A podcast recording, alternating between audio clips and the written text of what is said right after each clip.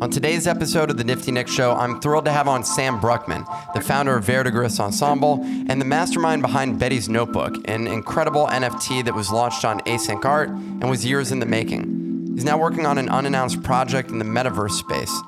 The show's all about learning from those with skin in the game and the world of NFTs, and as usual, today's guest is no exception, so let's get started. If you're looking for some crypto, you just found the right spot. We wrap it up, one of a kind, NFT straight to the top. Now don't go trading based on comments we provide in this show. It's not investment advice, but our picks do tend to blow up.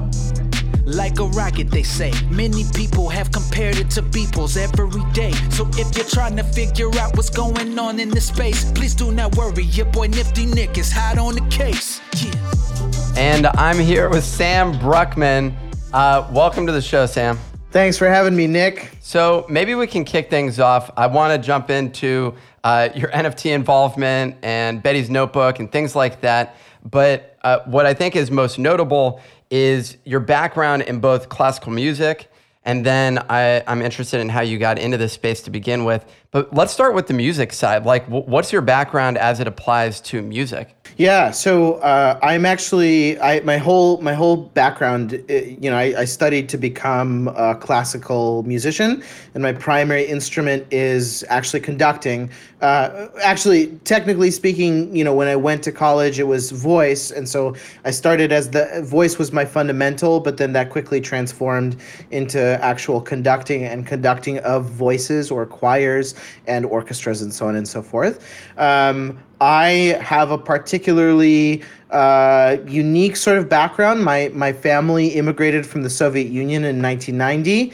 I'm first generation American, and so I kind of grew up with this duality and this dichotomy of like a Soviet uh, Russian household and uh, a very American school life and friends and so on and so forth. So it's it's you know it, it sort of instilled this um, discipline but also this like need to you know conquer and and and do what my parents never did. You know my parents would always say like we came here for a reason. You know we we sacrificed uh, a lot to come to this country for the american dream and and we want you to be able to have every opportunity for you to be able to accomplish that. And so that's that's like the fundamental of like why why i'm here right now in the blockchain space um, but i was originally trained specifically in classical music. And actually, I, I taught as a public school teacher for four years before I, I was like, I can't, I have to move on to something else. This is, I, I'm not getting enough creativity.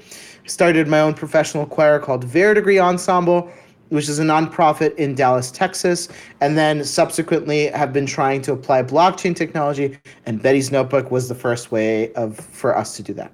The way that you phrased that made it sound like you're holding primarily your parents' dreams on your uh, shoulders. So that that's uh, that sounds like a lot to do. But in terms of driving you into the blockchain space, you sort of set that as the context for it. Like, what actually did bring you into the blockchain space? Yeah, it's a great question. So, my parents and my immediate family are all mathematicians. So, we grew up in a household with stock traders and brokers and high frequency trading, you know, like all sorts of things, computer programming. Um, and so I grew up with a heavy emphasis in math. In fact, like, you know, like my grandfather, when I was like eight years old, tried to teach me like quantum you know mathematics and physics and all this different stuff and i always like rebelled against that so like i was sort of encouraged to follow in the footsteps of my parents and and everything and i my brother who is 10 years older than i am um, sort of did that a little bit and then transitioned very er, uh, later on i think into into crypto and into the blockchain space and actually founded uh, created a fund called CoinFund um, and I was sort of the ugly duckling in the family. And I was like, I want to do music. And my parents were like, that's a horrible idea.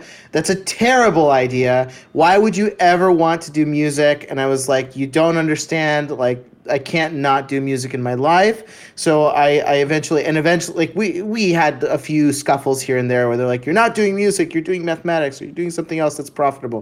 And I'm like, Yes, I'm doing I'm doing music and at a certain point I was like, I'm doing music no matter what. Like you can support me or not, I'm doing it. Um, and I uh, went, I attended, you know, Westminster Choir College. And as I'm doing this, as my brother, who's 10 years older than I am, is starting his crypto fund, you know, in 2015 when I graduate from college, he's like, Sam, go buy Bitcoin. I'm like, you're crazy. I can't afford a single Bitcoin. They're like so expensive. At the time, they were something like $400.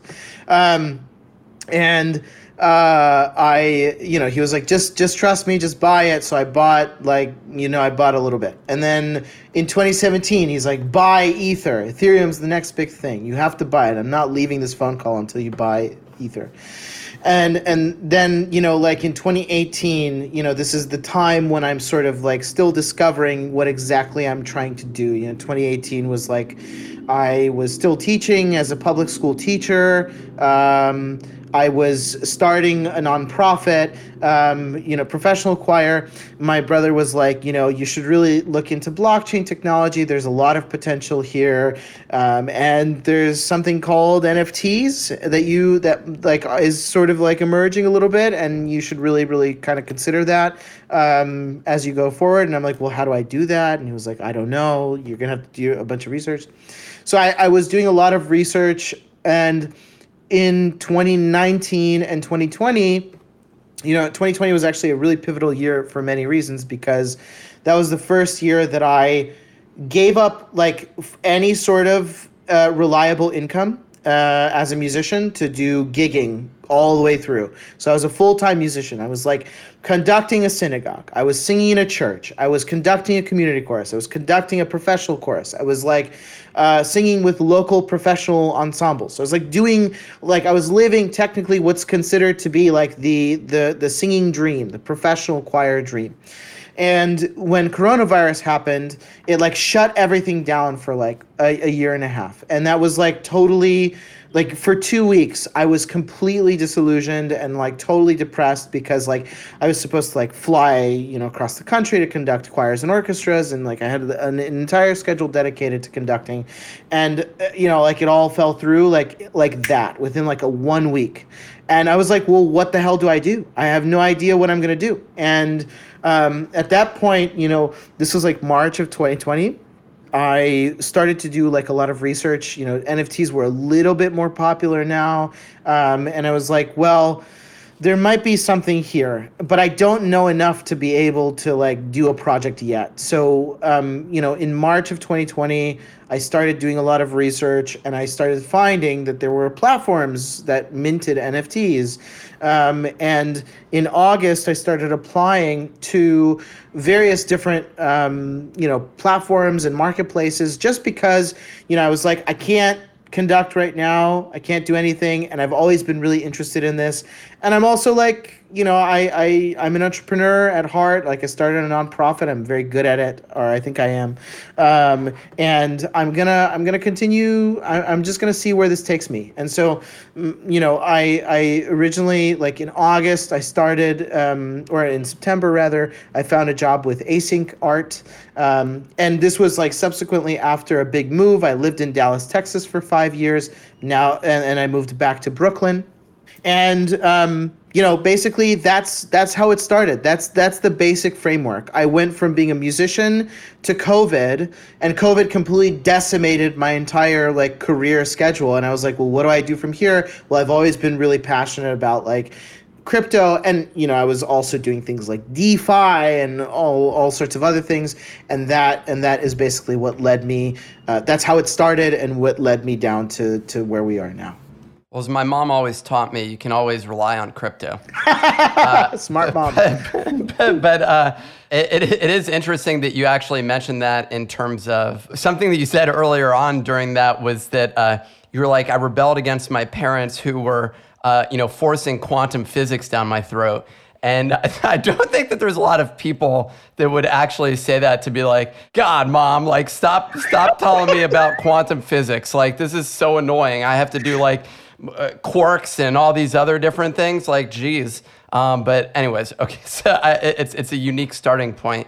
So okay, so you jumped over to uh, async art, um, uh, and what was like your role there? So I worked. My official role was I was the business development manager, and I am currently. Well, I I sort of worked in many capacities. So they they were at the time they were sort of starting up and and getting, uh, you know, sort of entering into the. They had just I think they just had launched in March or April of 2020, and in September when I came in, it was just like like they were just just beginning on that journey, and I kind of did everything. I kind of helped with everything. So I, even though I was business development and I was like tasked with bringing on artists and companies, I was also doing you know some of the marketing. I was also doing um, some of the dreaming of like the future of it. And I think that the founders also saw my um, my experience as a musician as something positive. Uh, because they they have you know they they obviously the, the the the framework the first framework that they started with was art applied or programmable means or dynamic artwork applied to visual art. But then you know like eventually they were thinking okay yeah i can see you know maybe we are sort of thinking about a like a music component which was released a couple of months ago. Um, and so, like, my role sort of spanned a couple of different areas. It was business development. It was also a little bit of marketing. It was also a little bit of like uh, framing the framing of async music and and sort of developing it and getting a musician's perspective on like what's going to be really really effective and really successful and then you know like various other things here and there. But that was basically like the job description or what i ended up doing um, while i was there. We'll dive deep into i think uh, async art. Conlan uh, he's coming on in uh, a couple weeks. But in the context of this it sounds like betty's notebook was the main project but was that like how long after you'd started was it before you decided to do that individual project well, so I think, you know, uh, sometime in the fall, there were a lot of discussions about what is the next thing for async. What what direction do we go? And I think, um, you know, the founders uh, had a particular um, vision for the music component, and very quickly the the conversation went towards that. And so, um, I uh, I was really excited about that, obviously, because I saw that potential. In fact, when I was interviewing for Async, I was like, programmable art doesn't just apply to music, uh, to artwork, to visual art. It can apply to like literally anything. Like it can apply to like all sorts of different artistic mediums, including music. And you know, it was around November that the team was like, you know, okay, Sam, you you have an ensemble. Um, you know, wanna would you be interested in participating in like the first wave? And I was like, I'd be honored to if that's if if that's something that you guys feel comfortable with. Let's let's proceed. And um, I have just the piece of music for it. So taking a step back from this, from the async part. Um, Verdigris Ensemble uh, is a professional choral ensemble that I have been sort of uh, I found I founded in 2017, um, and I ha- I'm the artist the founding artistic director of it. And essentially, what the mission statement of it is is to be able to reach a wider spread of audiences for classical music. So we see um, so many problems today with classical music as it stands. Like it's a very um, exclusive. It's a it's an exclusive art form. It's not really accessible. You can't really like you can't pull out your phone during a performance. You can't really cheer for anybody, and so it, it's like it's kind of binding. Um, and also like uh, you know, I think people tend to really glorify um, composers of you know the 1700s and the 1800s, and um, it's just not as relevant anymore. So like you know Bach, Mozart, Beethoven, like all these people, like they're great. I wouldn't necessarily say that they're the most relevant to today's to today's society. And so the thesis of Verdigris Ensemble um, and the sort of social experiment that I really wanted to create was how do we get younger generations to appreciate this art form and how do we create music that's going to be really really interesting in that case? And so what we found very quickly was that when we started doing things like performing in unconventional spaces commissioning music, collaborating with other interdisciplinary arts, whether it's visual artists, dancers, projections, v- cinematographers, videographers, all sorts of things. We started to find that we would get people to come to our performances and be like, I never thought that choral music or classical music could be this interesting. You know, it's like a backhanded compliment, you know, but it's a good sign. It's a great sign. And, you know, like just to give you an example of like one performance, we did we did this uh, piece called Consolation of Apollo. It's a piece that sets the direct transcripts of the Apollo 8 mission around the moon. Um, and what we did was we collaborated with scientists at a, at a local planetarium to simulate for audiences what the astronauts would have seen as they were saying the words that the that the ensemble was singing. And so we had like this. There's actually like a really great photo on our website where you can actually see audiences like reclining and like watching like all that stuff and that was like the first the first time that that anything like that ever ever like happened. And it was we were really thrilled about it because audiences just like totally loved it. It was the first time we sold out. It was in, in the first year. Anyway so the point the point being is that like let, let's bring this back into context of async. So um, at that point i was thinking how what piece of music do we try to to use programmable means for in this context. And the first thing that came to mind was a piece that we commissioned in 2018 called Betty's Notebook. And the the um, the basic premise of Betty's Notebook is in 1937, a 15 year old girl named Betty Klenck hears what she thinks is Amelia Earhart on the radio. She hears things like, This is Amelia Earhart, this is Amelia Earhart. This transmission lasts for about, I think it's like 40 minutes. And in those 40 minutes, she writes down everything, everything that she can possibly hear, and then goes for the next 60 years, like basically is defined by this notebook that she writes in. You know, like I define myself as, you know, a, a tech person, but also a musician. Um, Betty Klenck defined herself as the person who heard Amelia Earhart. And so she would spend the next 60 to 80 years trying to prove its authenticity. And only in 2005, uh, people like sort of looked at it and said that there was circumstantial evidence that pointed to the fact that the document could actually be true.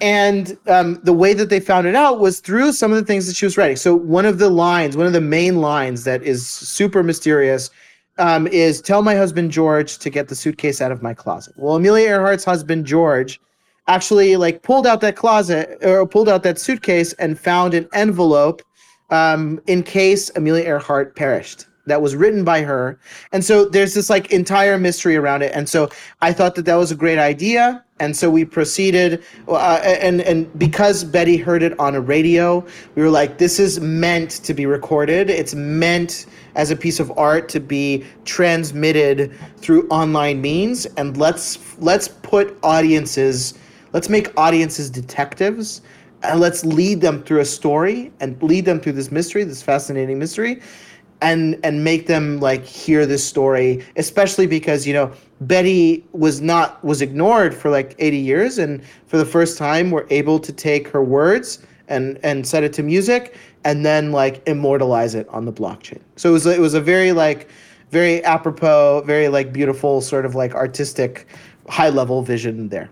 I mean, you tell the story great. Uh, I'm sure you've told it many times now, and, and it's inspiring, I think. So, who ended up actually like reading the text of this, and was your ensemble the one that ended up singing it? Is that what ultimately happened? Like, what happened? Yeah, so so in 2005, a man named Ric Gillespie, who has a nonprofit called TIGHAR, which is an acronym for the International uh, it's it's it stands for like it's a nonprofit dedicated to the recovery of lost aircraft, and they're most notably known for uh, their work on Amelia Earhart, and Betty's Notebook is a part of that. So Ric Gillespie actually discovered it in 2005 and put it on the internet. So you can actually go on the internet, you can look at some of the notebook pages, you can see his analyses, you can see what what he thinks about it, and then um, in 2018 uh, the organization Verdigris Ensemble commissioned composer Nicholas Reeves to actually create the music behind it. And then what ended up happening is the members and the singers, the professional singers of Verdigris Ensemble, um, recorded it during coronavirus. And that's an entirely different story because it was like, it was it's literally a miracle like we had to anyway i can t- i can talk about it later but um the the 16 members of the verdigris ensemble recorded it at, at different times we had like an entire schedule for it.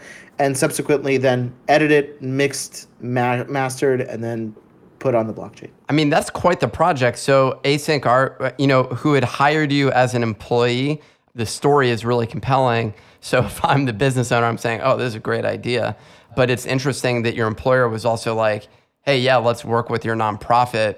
What was that setup like? It seems like such a interesting line to walk as an employee of this company with this like side hustle that you have. Yeah, I mean, I think uh, at the end of the day, um, one of the great things about Async is that um, you know the team is so uh, is so you know all in different places. Two co-founders live in California. One lives in Boston.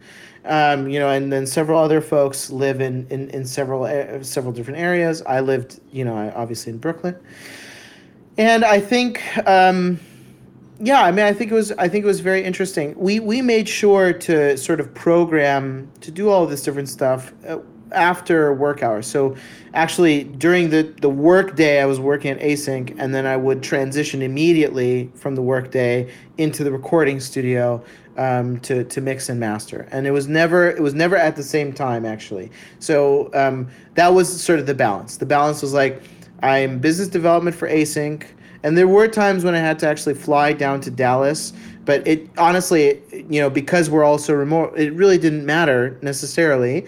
Um, and like I, you know, I would fly down to Dallas. I would work for Async during the day, and then I would go to the recording studio and you know at night and on the weekend um, to mix and master. And of course, I hired you know the some of the best people around me to like help me with it. So, you know, like we had a sound engineer that that's a three-time Grammy award winning uh three-time Grammy award winner who his name is Trey Nagella. Um, in Dallas, I hired a producer that flew down from Kansas City. So much of the work was actually sort of already uh, being done behind the scenes, even without me um, as as we were doing. The the biggest thing that I helped do was sort of facilitate all of the moving parts into one room uh, to be able to record, mix, master, and then put onto the blockchain. I don't want to get hung up on this one component, but it, but please, it is please. it is um, a logistical one. So. Who owned this project and the content? Was that your nonprofit, your ensemble? that ended up owning that. And that was a project that was then launched on Async Art. What was the logistics of that? It's very interesting. So the intellectual property of the music itself belongs to composer Nicholas Reeves. The performance rights, so when we actually signed contract with the composer, we received performance rights to the piece and the rights to be able to record it. That recording in and of itself is essentially like that that's intellectual property of the organization.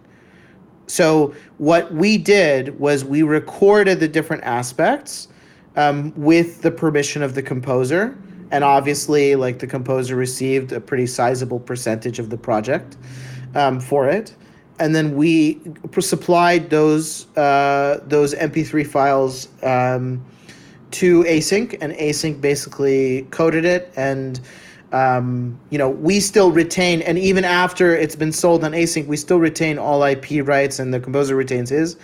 But um, what basically, based on the terms of use of Async, uh, you know, you get to own the limited edition uh, token on the blockchain through Async Arts, like smart contract, essentially. I mean, that sounds like a lot of legal stuff involved. I literally just published a, an episode with Jacob Martin, who's an attorney as well, and we were talking about intellectual property. I mean, that sounds like a lot to uh, navigate, but you managed to pull it off. So I'll actually just move on from that component of it. But congratulations on navigating that part of it. And then uh, the uh, second part, which I'm wondering about here, is well, maybe we can discuss what it is. So, like the actual deliverable that came out of this uh, on Async Art, how would you describe it? So, let me talk high level, and then I'll I'll sort of talk about the details. So, if um, if viewers or listeners of this podcast are familiar with the video game Myst, then they'll understand that Myst was a very unique video game for its time in the sense that, you know, it was released, I think it was like 2000, 2004, something like that. And it was this thing where you had to like, you saw a screen and you had to like click on certain elements to discover clues. And that informed your sort of trajectory and adventure to, to f- solve the puzzle of like what exactly happened on this island. Well, Betty's Notebook is exactly that, except it's like, it's in musical form. So there are four main components that were split uh, that, that make up the piece. And within those four main components, or stems, as Async calls it, there are three different variants. And the variants actually put attention to certain aspects of the music that you that that can be emphasized and I'll, I'll explain that in a minute so um, the four main components one is the choir the choir sings what's written in the notebook and sings what betty klenck wrote the second component is betty herself so betty is actually talking and betty and the choir actually interface a lot in the sense that like betty is sometimes is like, and then I heard Amelia say on the radio SOS, and then you hear the choir sing SOS. You have uh, Betty's radio. So Betty's radio is this um, sort of simulation of white noise and um, different uh, like jazz standards of the time that kind of go in and out of the transmission. Um, as if you're turning a tuning knob to try and hear Amelia Earhart's voice clearer. And then finally, you have Betty's choir. So Betty's choir is the most sort of like ambiguous in this, um, but it's essentially it's actually very interesting. What the composer Nick Reeves did was he took a spectral analysis. So he actually like physically took the audio of Betty's voice, put it through like this program, and within that you can you can isolate certain notes within the within the human voice. So there's something called overtones, and overtones essentially boost how your voice sounds and they, they make your voice sound louder. So there are multiple pitches essentially that, that make up a, a person's voice. And what Nick did was he actually took certain parts of those pitches, reinserted them into into the um, into the piece, and it actually sounds like the gentle whirring of an airplane or like a, a plane or, or like a propeller, essentially at times. And so these four pieces make up make up the entire uh, the entire work. Now, within those pieces, the owners of those pieces can actually toggle between different parts. So like if if you are the owner of Betty's voice, for example, you get to toggle like obviously her interview is very long. Like you can you can focus on multiple different things. You can focus on amelia earhart. You can focus on her navigator fred noonan who was in her in the in the planet with her at the time. You can focus on the overall story. And so that's exactly what we did. We we gave the owner the opportunity to toggle which story they wanted to hear was it fred noonan and his and and what by all accounts seems to be like him being delirious from hurting his head during the crash? Is it Amelia Earhart specifically and what she said and like the, the timbre of her voice? Or is it is it like the overall story? So there's a little bit of a mixture of the two. With um with the choir, you get to choose, the owner gets to choose how the choir sounds. So do they sound like they're singing in a concert hall? Do they sound like they're singing in, in a studio? Do they sound, or is it directional sound? So sometimes you hear um, you know, certain parts in your left ear, and then sometimes you hear certain parts in your right. And there are actually some really, really cool uh, effects that are being done where the sound actually goes left, right, left, right, and goes really quickly as if to simulate the the plane crashing and like this complete disorientation, which is super, super cool. And then finally, um, you know, Betty's voice. Betty's voice, or Betty's um, Betty's choir. Sorry, Betty's choir is very interesting in that. Um, what the what the composer has done is he's put in certain clues into Betty's choir. So like sometimes there's an alarm bell that you can hear. Sometimes it's like um, certain crackling noises or certain um, bits uh, and pieces of very interesting um, different like clues that the, the, the that he puts into it and as a result like I've spent like over 400 hours sort of mixing mastering and editing and then uh, subsequently listening and I'm still discovering new things that the composer has put in over time because they're they're like sort of small kernels that are super super interesting and super different and then finally um, Betty's radio. So the owner of that gets to choose which um, uh, which jazz standards come weave in and out of the texture, and we use we had the choir sing those five different jazz standards that the owner gets to choose from. So that's that makes up the entirety of the piece. So essentially, in in in if I were to describe Betty's Notebook in two sentences, my first sentence would be it's like a simulation. It's a simulation where we put audiences in front of a 1930s shortwave radio, and we have them turn a tuning knob to try and hear Amelia Earhart's voice, but there's constant interference that happens, and it's and it's difficult, and the second sentence would be it's like it's like a game of Myst. We put our audiences as sleuths, as detectives, to try and discover um, uh, Betty's story and to ultimately uh, make make their own deductions of whether it's true or not true, or whether it's it's compelling or not compelling. And that's and we used async uh, music as sort of the um, the purveyor of that story, and it you know based on the sale of the work, it seems like people found value in it, and we're very thankful for that. It sounds like there's a resource where you could actually go and play all these different things individually, regardless of uh, you know what NFT you end up with. But my understanding is it's similar to some of the other pieces of async art in the way that you can pick different stems. Some of the pieces you mentioned the four components slash stems and then different variants within them.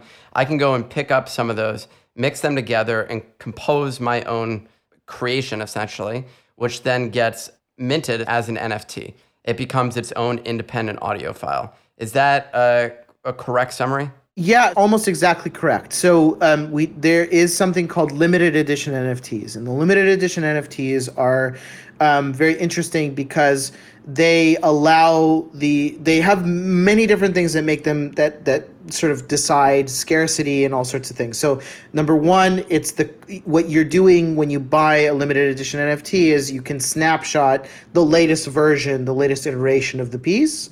Um, and when you do that, you can also see who's the master owner, who's the stem owner, when it was minted, um, and and you know sort of what the rarity is of that limited edition NFT. So as the person, you can't actually change you can't actually choose your favorite when you buy the limited edition NFT. You can snapshot what you see or the changes that have been made. And so what what it's actually a very interesting dynamic because the person who buys the stems has the power to change them to whatever they want to be changed to whatever the piece needs to be changed to. Um, and then you know as a result people can snapshot that quickly so what owners can do is they can like for example, like if you're Nick, the owner of STEM 2, uh, Betty's Voice, and you're like, no one has ever heard of uh, the Fred Noonan perspective. So I'm going to change it to the Fred Noonan perspective for 30 minutes and 30 minutes only, and that's all anyone will ever be able to hear, only for those 30 minutes. And then I might be able to decide to, you know, mint that, you know, or or change it to that in a year or two years, whatever, then what what you do is you know you can you have the power to do that. You can go on Twitter and say I'm changing the stem in 30 minutes. You know, check it out here, and then all of a sudden people people have the opportunity to mint it in that form, and then to keep it and and and have that, and that's like that sort of decides scarcity ultimately, um, and and gives people the opportunity to mint different types of iterations of that song. Okay, so that sounds wildly complex. I, I want to simplify that real quick. So it sounds like there's two roles.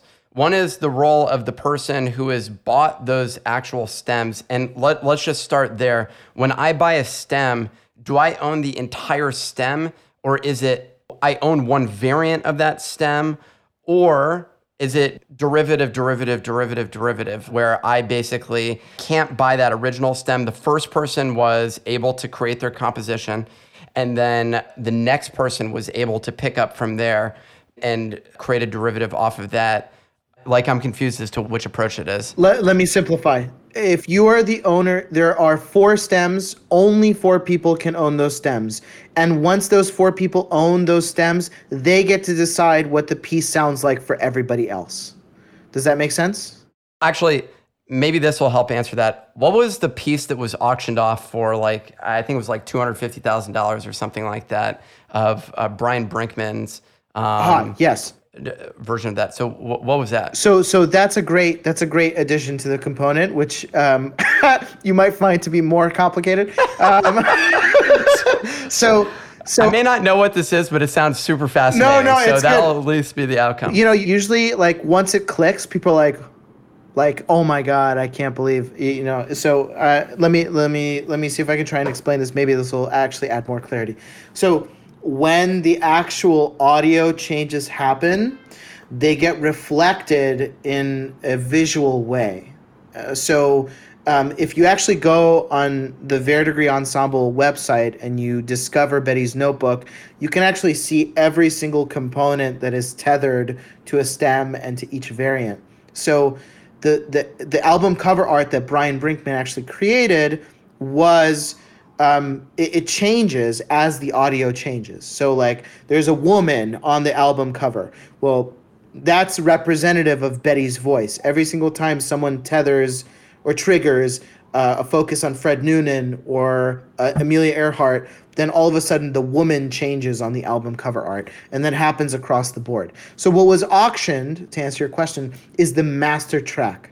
The master track is the ever-changing master thing that that the owner gets, and in addition to to getting that, they're also getting a physical from Verdigris Ensemble um, of a radio that will reflect those changes in real time with an LCD screen and with uh, with with speakers. So they're actually getting a physical in addition to owning the master NFT that's changing.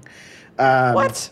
Yeah. You, you, guys threw so much in there. Like when I compare what you're describing here in terms of the significance of the content that's included in this NFT versus the average NFT that I see. This is like so deep. The amount of effort that went into this, just the sheer magnitude of this project is crazy. Like that it's it's impressive. It's also makes me think like this is not you know it got attention when the when that auction sold when uh, the the master sold. Um, I saw that, uh, but yeah, it, it just sounds like a really robust and potentially ongoing project. Like it sounds like when does when did the derivatives stop? My understanding was that there's some cap on that number and that those had like sold out or something like that. Am I am I wrong about that? So there are still still so there are three different tiers of limited edition NFTs. There's a platinum tier, a gold tier, and a silver tier. The platinum and gold both sold out pretty pretty immediately. We still have about like 900 uh, silver NFTs that I think will continue to to go as um, uh, you know, as we continue to develop the project. You're right. It is. It is one, one of the, and, and I think this is this is worth mentioning, Nick, because this is an important thing to talk about. Like we are, we knew that at some point the NFT space was going to cool down. Um, and you know we're seeing that now, but we knew that it was going to happen right around the time of Betty's Notebook, and in fact, a week and a half after Betty's Notebook sold, that's when everything started to cool down. So we we from the very beginning wanted to find a project that was that was going to like actually be really unique and really really different. Because that's ultimately like we didn't want to just like release another nft we saw that we saw that with celebrities we saw that you know with several different entities. Everybody was just at, at a certain point just like releasing all sorts of crazy stuff. Some of it was good some of it was not. We wanted to make sure that there was really really a lot of content here and a lot of behind the scenes work that went into it because we said like if we can do that then we can maximize the potential for what this can sell for. And at the time, like in the very beginning, we were thinking, you know, it'd be nice if we sold it for like $20,000. And then quickly we were like, wow, maybe this is like worth more than $20,000. Maybe it's worth like more like 150. And that's like really what we aimed for. But what it ended up coming out with when all was said and done was 375,000. And so like that was an outcome that we were not expecting by any means, and we were very lucky to get. And it, it was a really great affirmation of um, of of sort of like the like what we what we created essentially. And I will say this, like the the derivatives like the derivatives of the limited edition NFTs at a certain point will stop once everybody buys. But the piece itself, the art side of it, the musical side of it, is continuing. We believe that this piece is really interesting. We, we think it's really captivating. And we are we have big plans for it. Like we're we want like uh, Metapurse, who was the buyer of the piece, agreed to um, for for a limited time or for an extended period to lend out the the the radio to be shown at museums and to be uh, toured in museums. The piece itself is the first classical music to be minted as an NFT, and so we want to submit that to, to like awards and, and recognitions and so on and so forth. And we believe that the art in and of itself is powerful enough and strong enough that it showcases, you know, a, a I mean, I would, I, I honestly, I've heard this from many times, and as I've, as I've sort of lived with it, with with the piece, I think it's like in some ways it's a masterpiece in the sense that it, it accomplishes exactly what it sets out to do. You know, it's not something that I would like jam out to in the car, but it is something that I would watch in a theater. It's something that I would, I would listen to in a, in a, in a museum. And so, eh, yeah, eh, eh, from that perspective, we have big plans for this piece. You know, who knows if it's going to get as much as attention as we wanted to, but at least we need to try. Yeah, I mean, it feels like a historical artifact when you when you go to the website and you interact with it. Just the texture that you all have created, it feels like a historical artifact when you're interacting with it. Outside of the fact that you're interacting with it via a website, and so from that standpoint, it makes it more difficult because the texture of the website almost doesn't match I, I feel like uh, where I'd picture this happening. Like my scene that I have where, well, I, I sit at a desk that's kind of a, a studio almost, but it, it, doesn't match where I'd imagine maybe in the back of a library somewhere with like head, like sitting in some, uh, I, I don't know, there's a lot of places you could envision it it's different. That historical artifact meets this uh, digital medium, which is really interesting. I want to ask, which is unrelated to my commentary just now. I just decided to throw that in. but the uh, you mentioned the platinum, the gold, and uh, the silver. What I don't understand is like you made it sound like the master is always changing, and now the master is the, the one. Uh, to be clear, you said there were four people that could own four separate stems. The master does that one that um, Metapurse bought? Does that change? And are they the ones turning the dial, which ends up going downstream or like if I go buy that today, that's a snapshot. Who influenced that? Okay, yeah. So let me let me let me just break this down really quickly, um, and let's see if we can get to the bottom of this. So there are three layers, three parts to the to the sale of this piece. There's the master at the very top. There's the stems in the middle, and then the limited edition NFTs at the bottom. So what is that? Um, let's start. Uh, let's start from the top. So the master owning the master, you cannot influence the piece as the owner of the master. However, the benefit that you do get is you get to see the changes happen in real time when when someone triggers a new stem and your name goes on every single limited edition NFT, whether it's gold, platinum or silver. Your name will always be there as the master owner.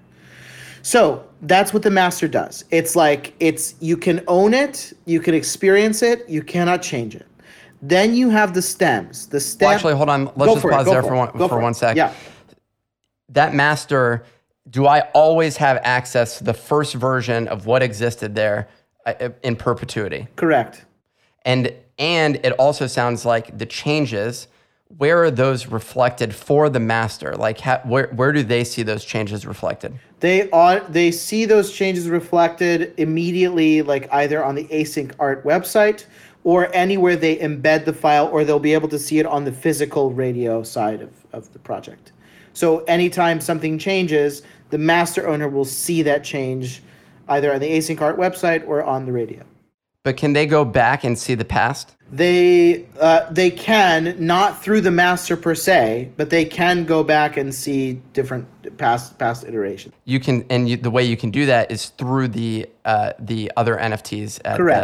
the at the lower level. Correct. Okay. So I got so I understand the master and the role that they have. So now I'm a STEM owner. Now you're a STEM owner. You get to influence what everybody else hears. So as the STEM owner, um, you can change aspect an aspect or multiple aspects if you own multiple stems. You can change the the the piece of music that everybody else hears and that reflection automatically happens as soon as you trigger it.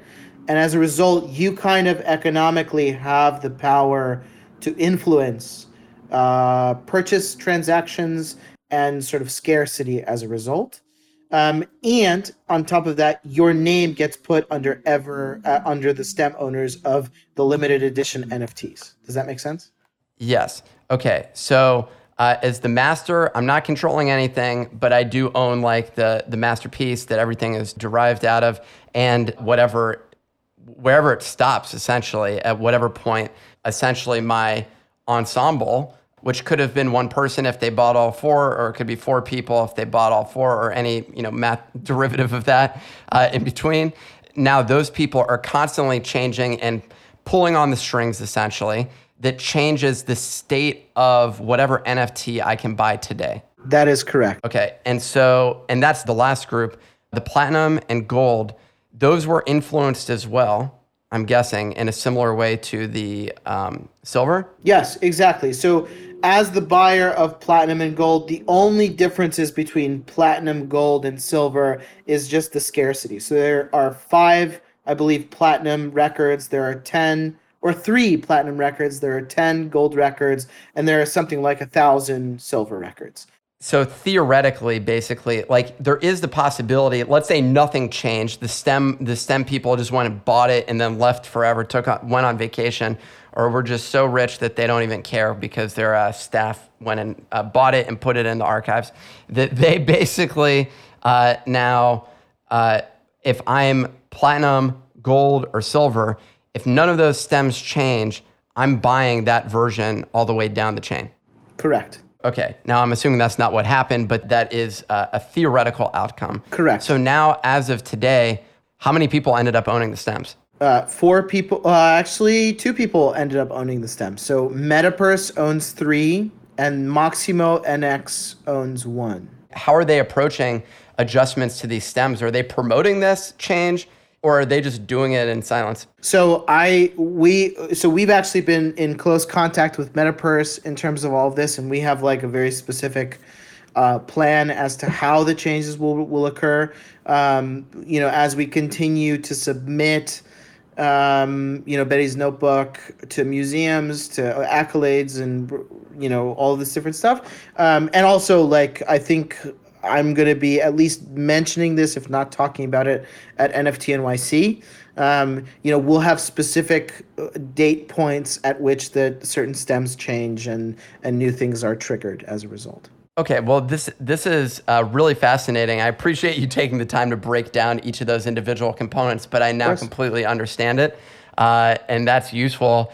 It sounds like a great NFT to purchase. The last question here then is how much does it cost if I want to go get one of the silvers today? Uh, it costs a hundred dollars, so you can pay that either through cash. I believe that there's still uh, some in uh, in fiat, or it's I think 0.04 ETH, something like that, um, uh, that you can go and purchase today.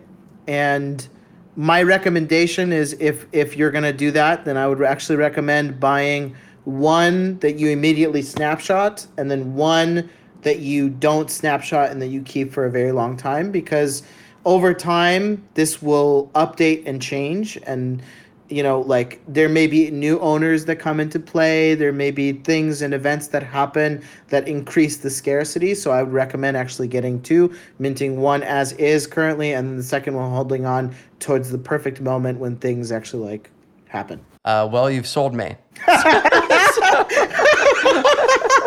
Thanks, Nick. Um, That's great. So, all right. Well, this was incredible, and I, I, I really appreciate you taking the time to explain Betty's notebook and how you got into this space. It sounds like you have some exciting things ahead, but we'll share, uh, we'll save that for another day. So really, I appreciate you coming on. How can people find you? Uh, so I'm on Twitter uh, and Instagram at Sam Brukhman, S A M B R U K H M A N. Um, if you're interested in Verdigris Ensemble, you can take a look at uh, it, It's on uh, Verdigris is on uh, Instagram and Twitter. Verdigris Ensemble, V E R D I G R I S Ensemble. Um, you'll find it very quickly, or you can find it through me. And then finally, of course, we I it would be I'd be remiss if I didn't mention you know how thankful we are for you know Async's involvement in this project and um, you know please go and follow them. It's a great vision. It's a great company. Um, you know, at Async Art on Twitter and Instagram. Uh, I think they have some really, really exciting things up ahead, and I'm looking forward to following that um, as they go along. Awesome. Well, I really appreciate you coming on and taking the time today. Thanks, Nick. Really great to be here. That's it for this episode of the Nifty Nick podcast. And if you made it this far, make sure to subscribe at thenifty.com. Thanks again.